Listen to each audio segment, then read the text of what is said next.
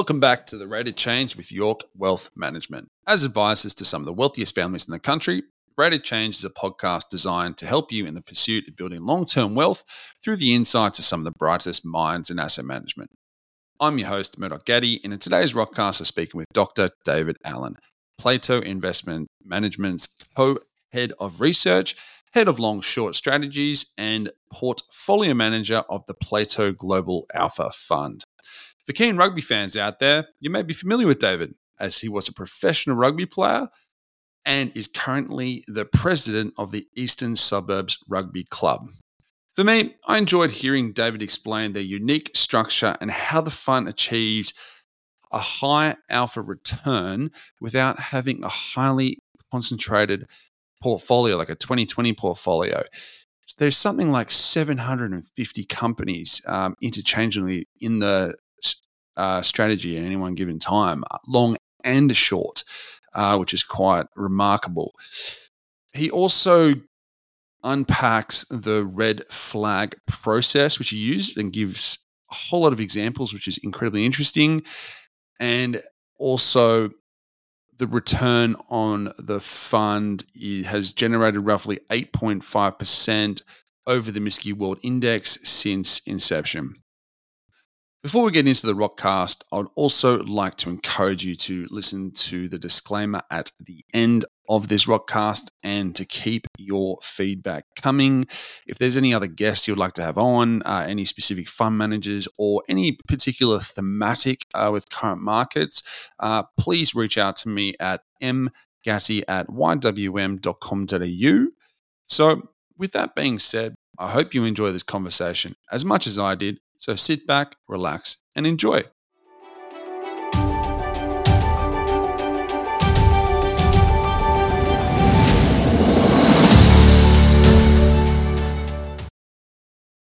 David Allen, welcome to the Rate of Change with York Wealth Management. Thank you, guys. Thank you very much for having me. Looking forward to it. Why don't we kick things off by telling us a little bit about yourself and how you got into financial markets? Yeah, sure thing. So I guess uh, I uh, I actually originally went over um, right after university. Went over to play uh, play footy overseas, and then uh, within the first year I was playing over in Ireland, I, I injured my neck, and that was kind of the the end of my my footy career. And but it's probably probably a good thing because uh, I think uh, I ended up being a better fund manager than I was a, a rugby player. And uh, went over to London, did the typical rite of passage where you um, I thought I'd, I'd, just be there for a couple of years, as uh, as Aussies like to do. Um, but uh, in the end, I was there for 15 years.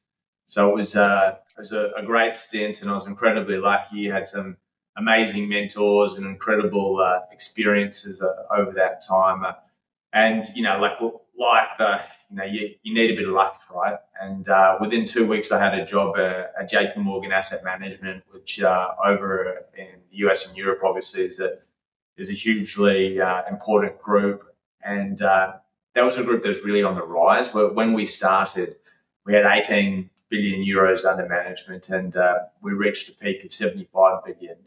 So I was very much right place at the right time. I had some great mentors, and uh, and learned a, a, hell of a lot. Uh, you know, went through the sort of end of the tech bubble to the, the GFC, through Brexit, sovereign debt crisis. So lots of great experiences there where you learn you know more in two weeks than you do in two years. So yeah, that was a you know, really exciting time of my life for sure. And then uh, I guess uh, met an Aussie girl, and uh, you know, she was a little bit sick of the weather, which is fair enough. We wanted to come back, start a family, and that's exactly what we did. So I've been back at Plato um, in Australia for five years now, and uh, really enjoying that. Uh, and uh, you know, running some long short strategies here, which has been really exciting. Gotta love Europe, must say. Hundred percent, beautiful. Hundred percent. Um, well, why don't you shine some light on um, what exactly is Plato Investment Management? You know, the philosophy of the investing process. And uh, when we were chatting um, the other day, you mentioned that essentially uh, the strategy is very similar. The alpha strategy is very similar to what you were doing over in, in the UK. I was just curious. You know, how's it similar and how's it different? Yeah, so so for people who don't know Plato, there's uh, 11 billion under management, and uh, the process uh, it's deeply fundamental uh, in nature. But that said, we we extensively use uh, data and systems and code to to really drag the the role of the traditional bottom up fundamental manager kicking and screaming into the 21st century. So I think gone are the days where you've got a few mates who are brokers that you know feed you some tips and then you put the tips on and go out for beers after lunch. Uh, you know, our, our process is, is been developed over a 20 year period and has has huge similarities to what I was doing at, at JP Morgan. Uh, you know, we we did uh, when I joined Plato, we did a drains up of the investment process here, and I brought together all of my learnings over the years, synthesized that with the the best uh, of the the Plato investment edge, and and more recently we brought in some fantastic guys from the Macquarie um, hedge fund group. Know, that was a really successful group. They were um, generating uh, over 100 million uh, profit a year, and uh, we've brought um, a handful of those really top uh, global investors, long short investors specifically into our group, and you know, bringing together the, the best ideas and the best thoughts from all, all those uh, um, areas. The, the, process, if you look at it, it it's pretty uh, it's pretty straightforward. Uh, I'm a big believer that um, there's two things that are really difficult to do in markets. One is market timing. Um, the second is style timing. You know, value shot the lights out last year, but who would have thought we'd be sitting here in October and uh, that growth had gone phenomenally well. You had this AI frenzy, NASDAQ had gone through the roof in an environment where rates were ratcheting up so aggressively. Style timing is, is very, very difficult to consistently get right.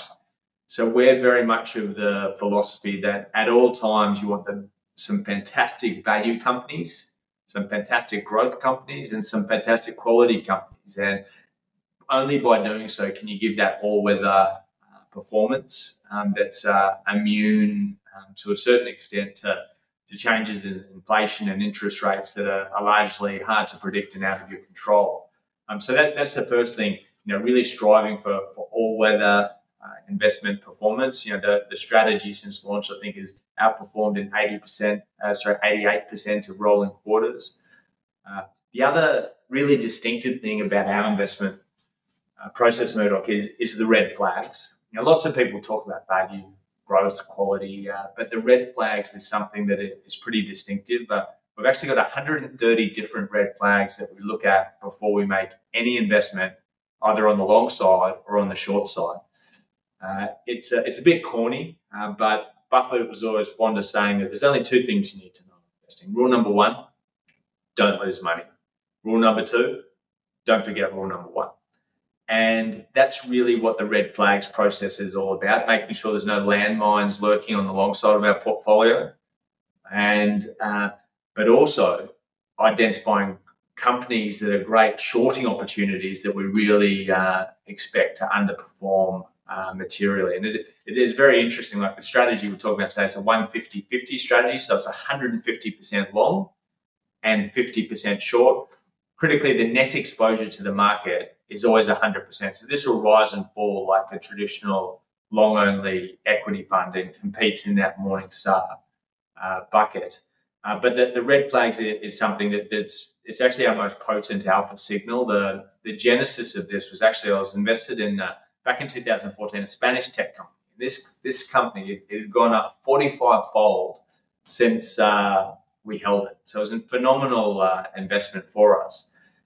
But uh, the Spanish Prime Minister was coming out and hailing this this tech company. They they did public Wi-Fi as uh, you know, the, the, next unicorn in Europe. And sure enough, after you get a kiss of death like that from a politician, then we should have known there was time to sell. Uh, the stock price was uncovered as a huge accounting fraud stock price goes to zero, CEO gets indicted. And we said, damn, well, you know, let's make damn sure it's okay to make mistakes, but let's make damn sure we, do, don't make that same mistake twice. So we uh, we did a post mortem and said, okay, what do we miss? And we missed a couple of things that were pretty straightforward. Uh, the first one, they were using an auditor that nobody else was using. Okay. The second thing is they're paying that auditor a really, really small amount, only 0.02% of revenue. Typical for a company like this, you'd expect around, say, a percent. So being evidence based investors, we said, okay, let's identify every company we can over the last decade across 10 different countries, so tens of thousands of companies that have a really obscure auditor. And sure enough, those companies do go on to be more risky and often do blow up.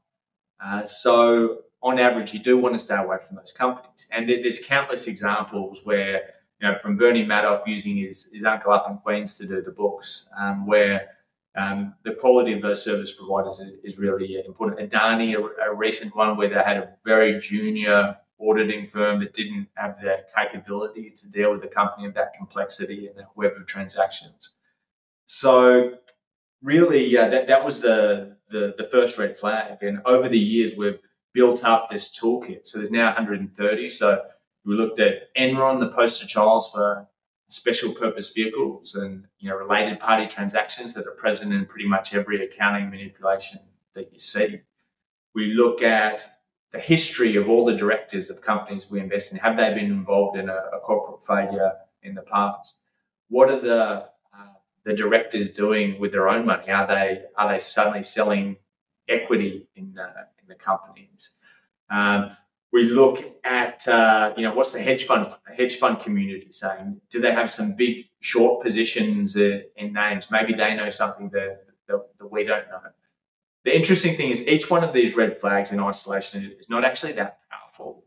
It might give you a fifty-one percent edge, so not much better than a coin toss. And and often you know with with something that's low um, edge like that, you might just ignore it and just move on and just get on with the investment anyway.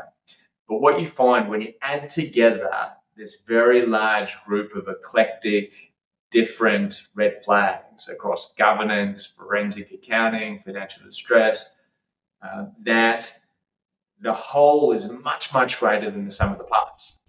And you get uh, a situation where if a company has eight or more red flags, they tend to underperform the market by about 20% a year. And that's been a big driver of our alpha to date, where we've actually made 90% of the alpha on the, on the short side. So investment. Well, let's let's talk about that alpha because the thing I found really quite interesting about your approach and your strategy is, uh, uh, I think I was on your website and it was a comment or an article made, which is you have the return is quite uh, good and normally essentially a return associated with that type of portfolio is a concentrated portfolio like 20 stocks right? But how many uh, holdings are in the portfolio yes yeah, so, so, this will probably surprise you Murdoch. Uh, like even though we've managed to outperform the, the index by um, almost 9% uh, per year after fees we actually have a lot of holdings in the portfolio there's about 500 names long and about 250 short Okay, so it's a big. So 500 names long, 250 oh. short. And what's been the average return? So the, the average return uh, of the portfolio overall has been about 9% above the MSCI World benchmark since launch. So people they, they struggle to get their head around that. They go, how does it, how does that make sense? You know, you, you're so diversified. Um, but the reality is that there's lots of there's no one right way to to make outsized returns. Like Buffett's done it for a number of years using a very concentrated portfolio um, at one end of the spectrum. But the most successful hedge fund of all time, Renaissance, generated 35% returns um, after fees for almost 30 years. They've got thousands of positions in their portfolios. So there's no one right or wrong way. We tend to be more diversified. Uh, a lot of your listeners are probably familiar with the concept of active share. So that's how different are you from the benchmark, which is the kind of important thing. Yeah, our active share is about 100%. So that's um, similar or even more than the active shares you get with your 20 stock um, all in portfolio. Uh, the other, so why are we quite diversified? Well, it's, it's certainly not by accident. Uh, the, a top quartile fund manager, when you look at it statistically, uh, we only get 55% of our stock picks right. It's pretty depressing, right? You spend your lifetime doing it and you're not much better than a coin toss, right? And, but uh, our models and our process, we think we can get in the high 50s, almost 60%. But even so, we're getting four out of 10 wrong. So if we have a 20 stock portfolio, you can easily be even if you're skillful, you can be unlucky and underperform. So a, a, good analogy, if you like, is uh, is uh, the roulette the roulette wheel, where the house has a tiny has a pretty small edge, right? Um, but because players are playing it thousands, hundreds of thousands of times, okay, law of large numbers, they're guaranteed, the house is guaranteed to come out on the right side of that, even though they have a very small edge. Okay, so the well, I don't don't want to you know compare us to gambling here, unless we are the house, of course. Uh, you if your if your edge isn't that large and no one's edge is that large because markets are quite efficient, you do want to um, be diversified to ensure that you just um, don't have unlucky periods that blow up your performance. No, it makes a lot of sense. And the other thing which I wouldn't mind understanding is it's a lot of direct holdings. Um, but are they? Find they sometimes concentrate in a particular sector of uh, the market, or yes, so, like so, as an example, as an example, right? You know, AI has been moving. You know, yeah. would you potentially allocate five or ten percent of the portfolio to AI, but that might encompass, you know, 10, 20 share uh, direct companies? Yeah, sure. So, so yeah, we, we absolutely do that. Uh, you know, Whereas a traditional 20 stock portfolio might have two or three thematics in the portfolio, you know, that are really driving things. You know, we might have 50 thematics, 50 micro thematics, and AI would be one of them. And we've held NVIDIA and Broadcom and ASML uh, as part of that thematic. Uh, but we, we certainly don't want to go all in on, on any one investment trend because um, I, I just don't think that's good, uh, good risk management. You saw you know, the Cathie Wood ARK funds that were all in and then they had horrific drawdowns. Uh, uh, I think investors have moved on from wanting something that's super concentrated, that's going to be up 30%, down 30%. You know, they want a, a bit of a more of a consistent journey. Uh, you know, a, a, nice sort of simple analogy that I just heard for the first time the other day actually was uh, um, the great uh, Don Bradman. Uh, how many sixes he hit in his career? And uh, don't know if you're you're a cricket fan, but you know he, he hit um, only four or five sixes in his entire career. Everyone's a Bradman fan, even if you don't like cricket. You're a Bradman fan. Well, well, well that's right. That's right. Uh, and yeah, that's pretty uh, pretty extraordinary. The the batsman with the greatest average of all time, almost 100, barely hit any sixes. So how do you square that? Well, his philosophy is don't get out if uh, you only hit the ball along the ground, looking for singles, and, and that's more our approach. Rather than go all in on the big kill, you know, it's got to be all in, you know, this biotech stock or whatever. Um, you know, prefer to you know express lots and lots of different views uh, in uh, the portfolio. And um, if you if you hug the index, that's obviously you're never going to generate any alpha. But we are nothing like the index in what we hold in the portfolio, and that's what allows us to generate those, those really uh, robust returns. Yeah, no, it's interesting you mentioned like uh, funds like Cathie Wood. I'd actually say that um, there's no one hard, fast way for fund managers to operate, and I kind of respect what fund managers uh, like Cathie Wood or you know some advice uh, funds that have a one specific thematic because it's literally that rises and falls depending on macroeconomics. Like they can't control; all they can do is pick the best internally at that time and then risk manage accordingly. But the reason, but they all have their place. So, you know, we've seen what's happened with gas, commodities, you know, all different areas. But the reason why it's good to talk to yourself, David, is uh, a lot of uh, people out there in the market are looking for, I would classify as your fund as a stable, uh, solid entity, which you can kind of just hold, you know, uh, consistently, right? Meanwhile, you have these satellites where essentially you are, uh, some investors are looking to take positions and, you know, take a bet or a view on a particular thematic for a period of time based on you know fiscal and and macroeconomic policy, which is fine in itself because there is a level of volatility we haven't seen for the past seven years for like 50 years. So it's quite interesting. Wouldn't you agree? Yeah, yeah, definitely. Like uh, if if, uh, if you're a savvy investor and you um, and you can risk manage well, then yeah, by all means, investing in different uh, you know thematics uh, you know is absolutely a way that uh, that, that you can add value. Uh, that t- timing, as as with everything, is is is all important. Um, there's an interesting study that came out of Journal of Portfolio Management uh, this year, which you know one of the preeminent journals, and they did a study in the US and said that every time a new thematic ETF is launched, so think of oh, like yeah. a robotics ETF or infrastructure ETF or um, lithium, li- batteries, batteries, etc. So what they did, a very very simple study, but, but quite instructive. I think they said, okay, if you'd done nothing but um, every time a new thematic ETF has been launched, on the day of the launch you buy it. That's your investment strategy, okay? And then you hold it for um, a period after that. On average, uh, though that strategy underperforms the market uh, by 20%. So just rather than just going into like the S&P 500, right? Underperforms the S&P 500 by 20% over a five-year holding period, right? And why is that? Well, that's quite remarkable. It's, it's really remarkable. And uh, we replicated the study for Australia. We looked at all of the thematic ETFs in Australia, and we found that the numbers are even worse. That the if you just bought every thematic ETF, you the day it launched, then you underperformed the ASX 300 by 20% over the first 12 months. So more extreme. So this is incredible. Why is this the case? Well, thematic ETFs, when are they launched? They're launched when public excitement about a theme is at its peak. Your Uber driver is talking to you about crypto or, you know, or or batteries or lithium or marijuana ETFs that's right when the valuations are really, really stretched, and it's when a lot of the investors can jump in. But uh, that's just reverting to my point about timing. You know, absolutely a place for those sort of thematics, but uh, you know, you just got to be very careful about when you're jumping into that. Speak to your uh, advisor and professional. Pretty much. Seek counsel.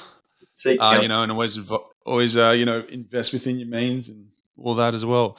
Uh, but yeah, let's, let's get um, into the mechanics. Um, I, I really do like how everything's structured. Do you mind letting everyone know how you've structured the fund? Um, uh, you know, the alignment. You know, just give everyone a bit of an overview of how it all operates. yeah, mechanics. Sure.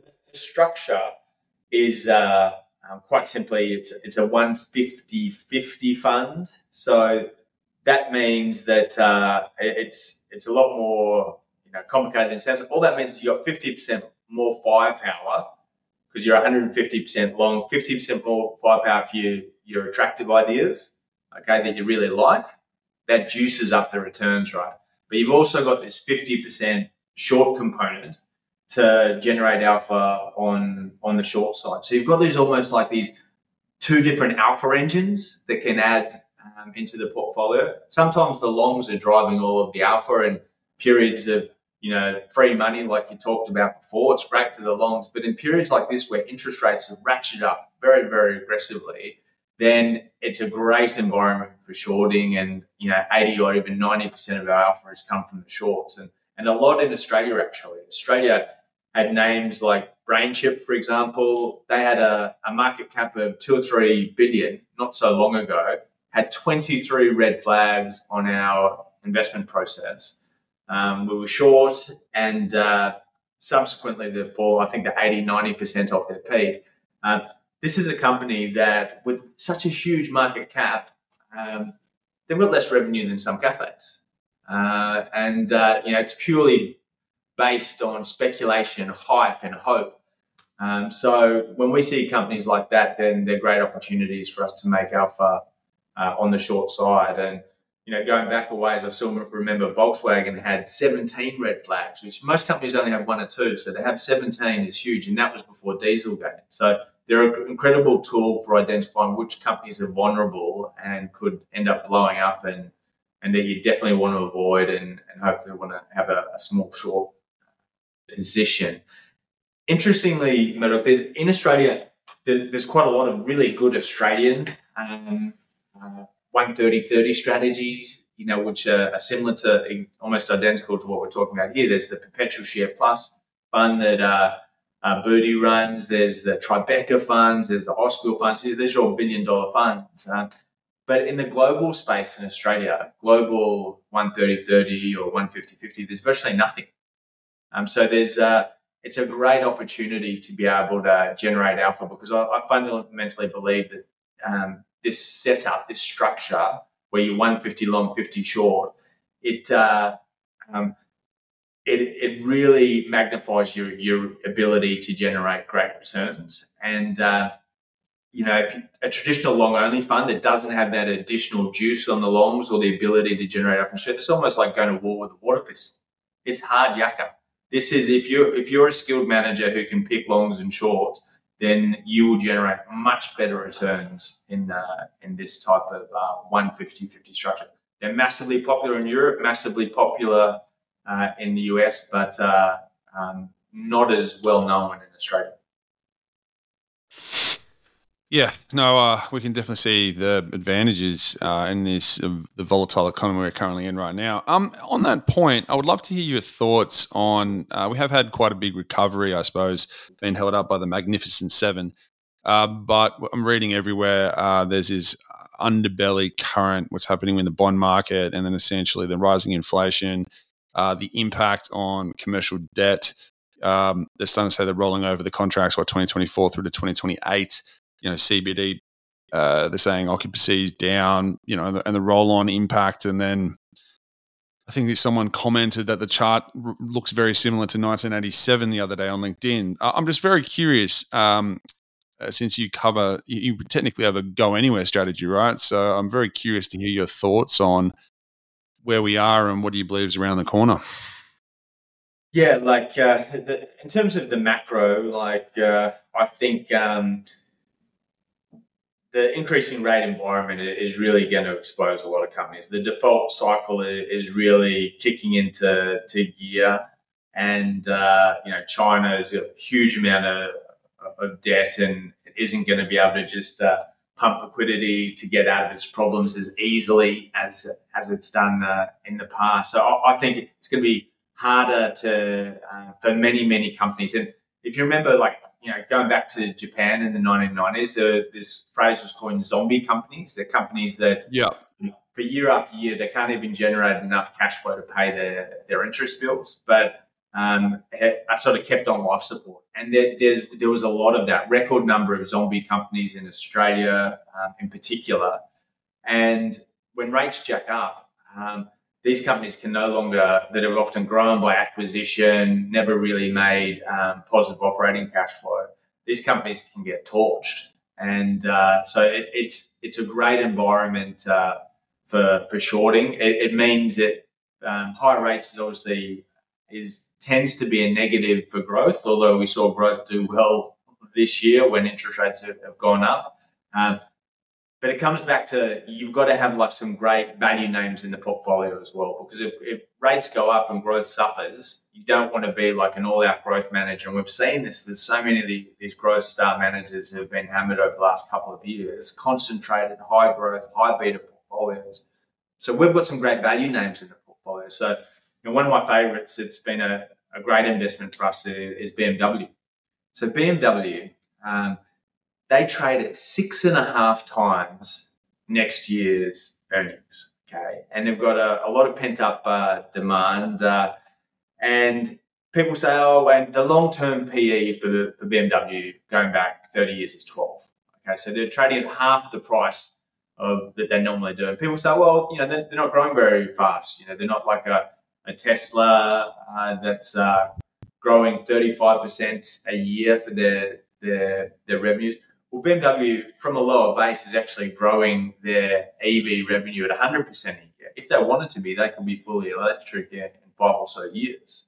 So uh, I think it, you know that's a much safer investment. A margin of safety is there relative to Tesla at 72. Don't get me wrong, Tesla's a great company, great cars, um, but so much of uh, that doesn't necessarily mean it's, it's great value at, at this point. You know, there's, there's not much margin for error baked into to that stock price.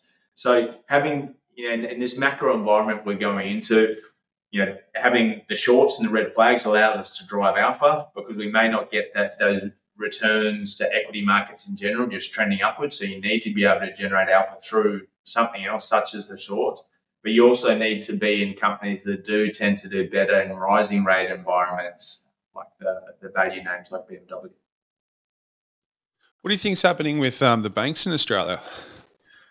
Uh, like it, it, it's it's not my specialty. Um, like the, the banks are, you know, the in terms of how well sort of regulated and capitalized. Like I, I was obviously in Europe during the GFC and saw a lot of very poorly run and managed banks uh, over there that were incredibly leveraged. Uh, Australia, I think, is, uh, is, is much safer in terms of uh, of their books, and uh, you know, it's not something that uh, that keep. It's not one of the things that, that keeps me keeps me awake at night.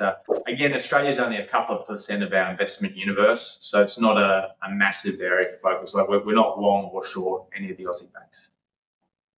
Yeah, right. So, uh, oh, actually, uh, the other day, um, uh, Qantas popped up. It was quite talked about. So, I'm just curious, like with the red flags system, did that pop up on the radar at all?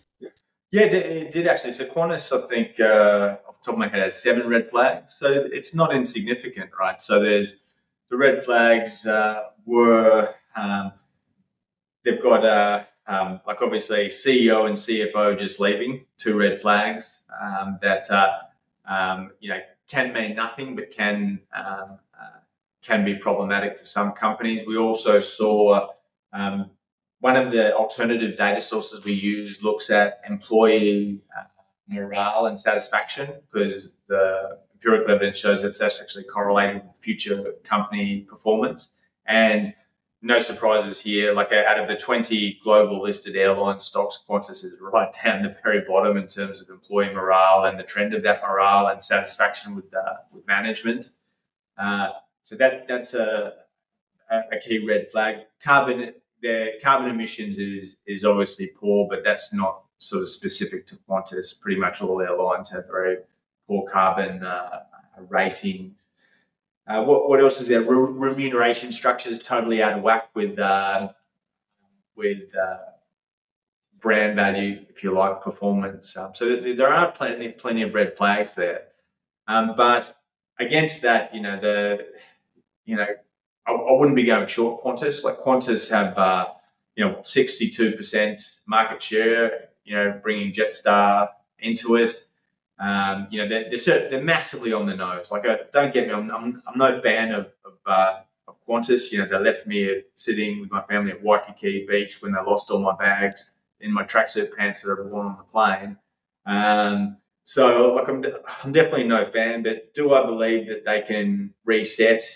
And, you know, they're such a part of the global sort of uh, identity that uh, I think that, that they will be able to get it right and the valuation multiple is so undemanding at the moment. Um, like a, it's extreme. It's in the you know top five percent cheapest that it's ever been, sort of thing. Um, so yeah, like it, will it'll have another leg down, but I, I think longer term it's still going to be a good investment for most people. Yeah, it's just very interesting to hear your opinion though, because like there's red flags, but you know someone would say that the you know the business is actually quite robust for what's happened, even though there's a whole lot of headline not so great headlines, so to speak. Yeah, um, yeah. Qantas. I think airlines in general all have a tendency to uh, leave someone in the lurch. Uh, my favorite thing, I laughed my head off when I was traveling through Europe, and I hopped on a Delta flight, and someone goes, "You know what Delta stands for?" I go, "What?" He goes, "Don't expect luggage to arrive." I'm like, "Well, there's a reputation." Yeah, yeah. Well, there you go. There you go. And uh, you know, Buffett has a, you know, this sort of uh, shtick that he likes to roll off that, um, you know, if uh, the best thing that uh, they could have done for capitalism um, when they had the maiden flight of Kitty Hawk, you know, the, uh, you know, back in the day, the first ever, you know, flight is they could have burned that plane down because the amount of money that airlines have torched over the years is, is extraordinary. So yeah, airlines on average, like they're not a favourite of ours, but everything has a price. If something gets sufficiently cheap, it's still interesting. Well, um, look, I love asking this question. You know, what keeps you up at night and what gets you out of the bed in the morning, and uh, specifically on what keeps you up at night. Just as a fund manager, there's so many moving parts happening in the world. Like we just uh, heard uh, the conflict that's happening in Gaza right now. You know, Ukraine, and you know there are various conflicts around the world. Um, does that what keeps you up at night? Um, yeah, well, I've got I've got like two uh, two year old and a four year old, so they're usually keeping me up at night. But uh, you know, we just had uh, vomiting bug go through the whole household over the, the long weekend. So, uh, but if it's not that, uh, Um, I, like we, we uh, are fundamental bottom up managers. Yeah, yeah, we, we used a lot of uh, um, quantitative analysis, but at our heart, everything we do is fundamental. Whether it's DCFs on companies, red flags, uh, and I think the biggest shortcoming that fundamental managers have is uh, they get blindsided by the macro.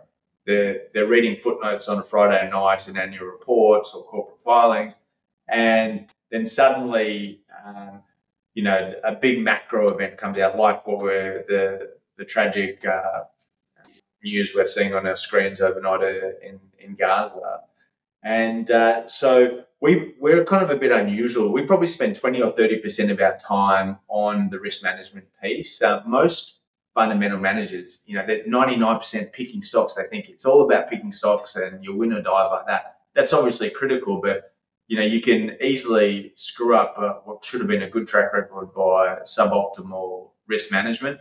So we have, for example, 32 different stress tests we apply to the portfolio, um, all our portfolios every day. And these stress stress tests say that just like you stress test a bank, you stress test the portfolio. So if credit spreads were to go out by high yield credit spreads were to go out by 100, 100 basis points, um, what would be the impact on our P&L over the day.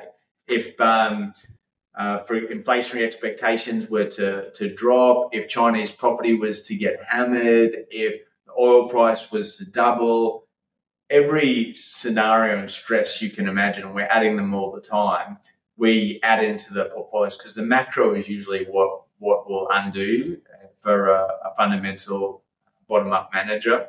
Um, so that allows us to you know, a- any big macro risk that appears in the portfolio, um, we tend to try and uh, limit.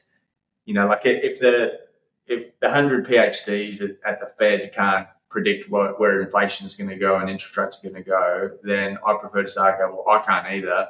Let's make sure the portfolios aren't unduly um, influenced by what interest rates do. Um, so that that allows me to sleep a lot better at night. Is the, the long-winded answer. No, look, I like it. Um, and look, that's the reason why I suppose we're having this conversation. I find your phone quite interesting, which is, you know, in a volatile world, stability, um, you know, can be quite attractive to a lot of people out there. And it's just a very interesting approach which you have um, on that stability side. And I still find it quite interesting that you know you're running a high. It's called a high alpha. It's called an alpha fund, um, but you just have such a wide array of companies within the portfolio um, from diversification perspective. So it's been very interesting having you on and explaining how that works. Um, look, have I missed anything? Is there anything that anyone else loves to uh, uh ask you that you know comes to mind?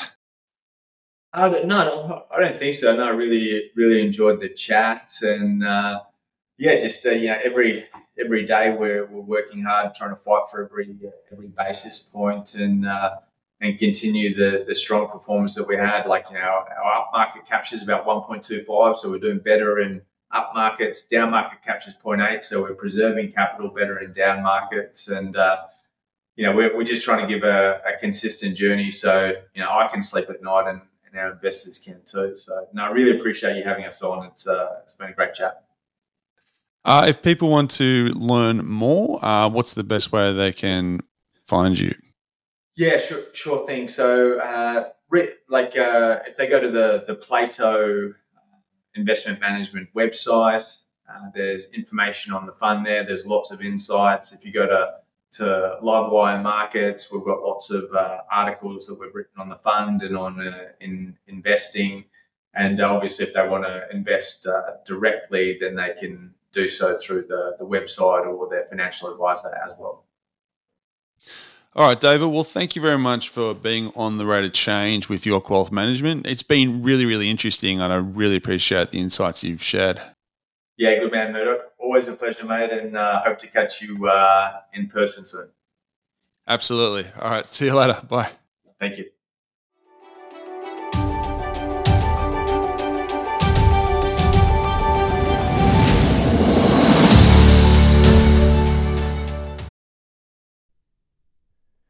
Any views expressed in this recording do not represent the view of any other third party and are the sole personal opinions of the speaker.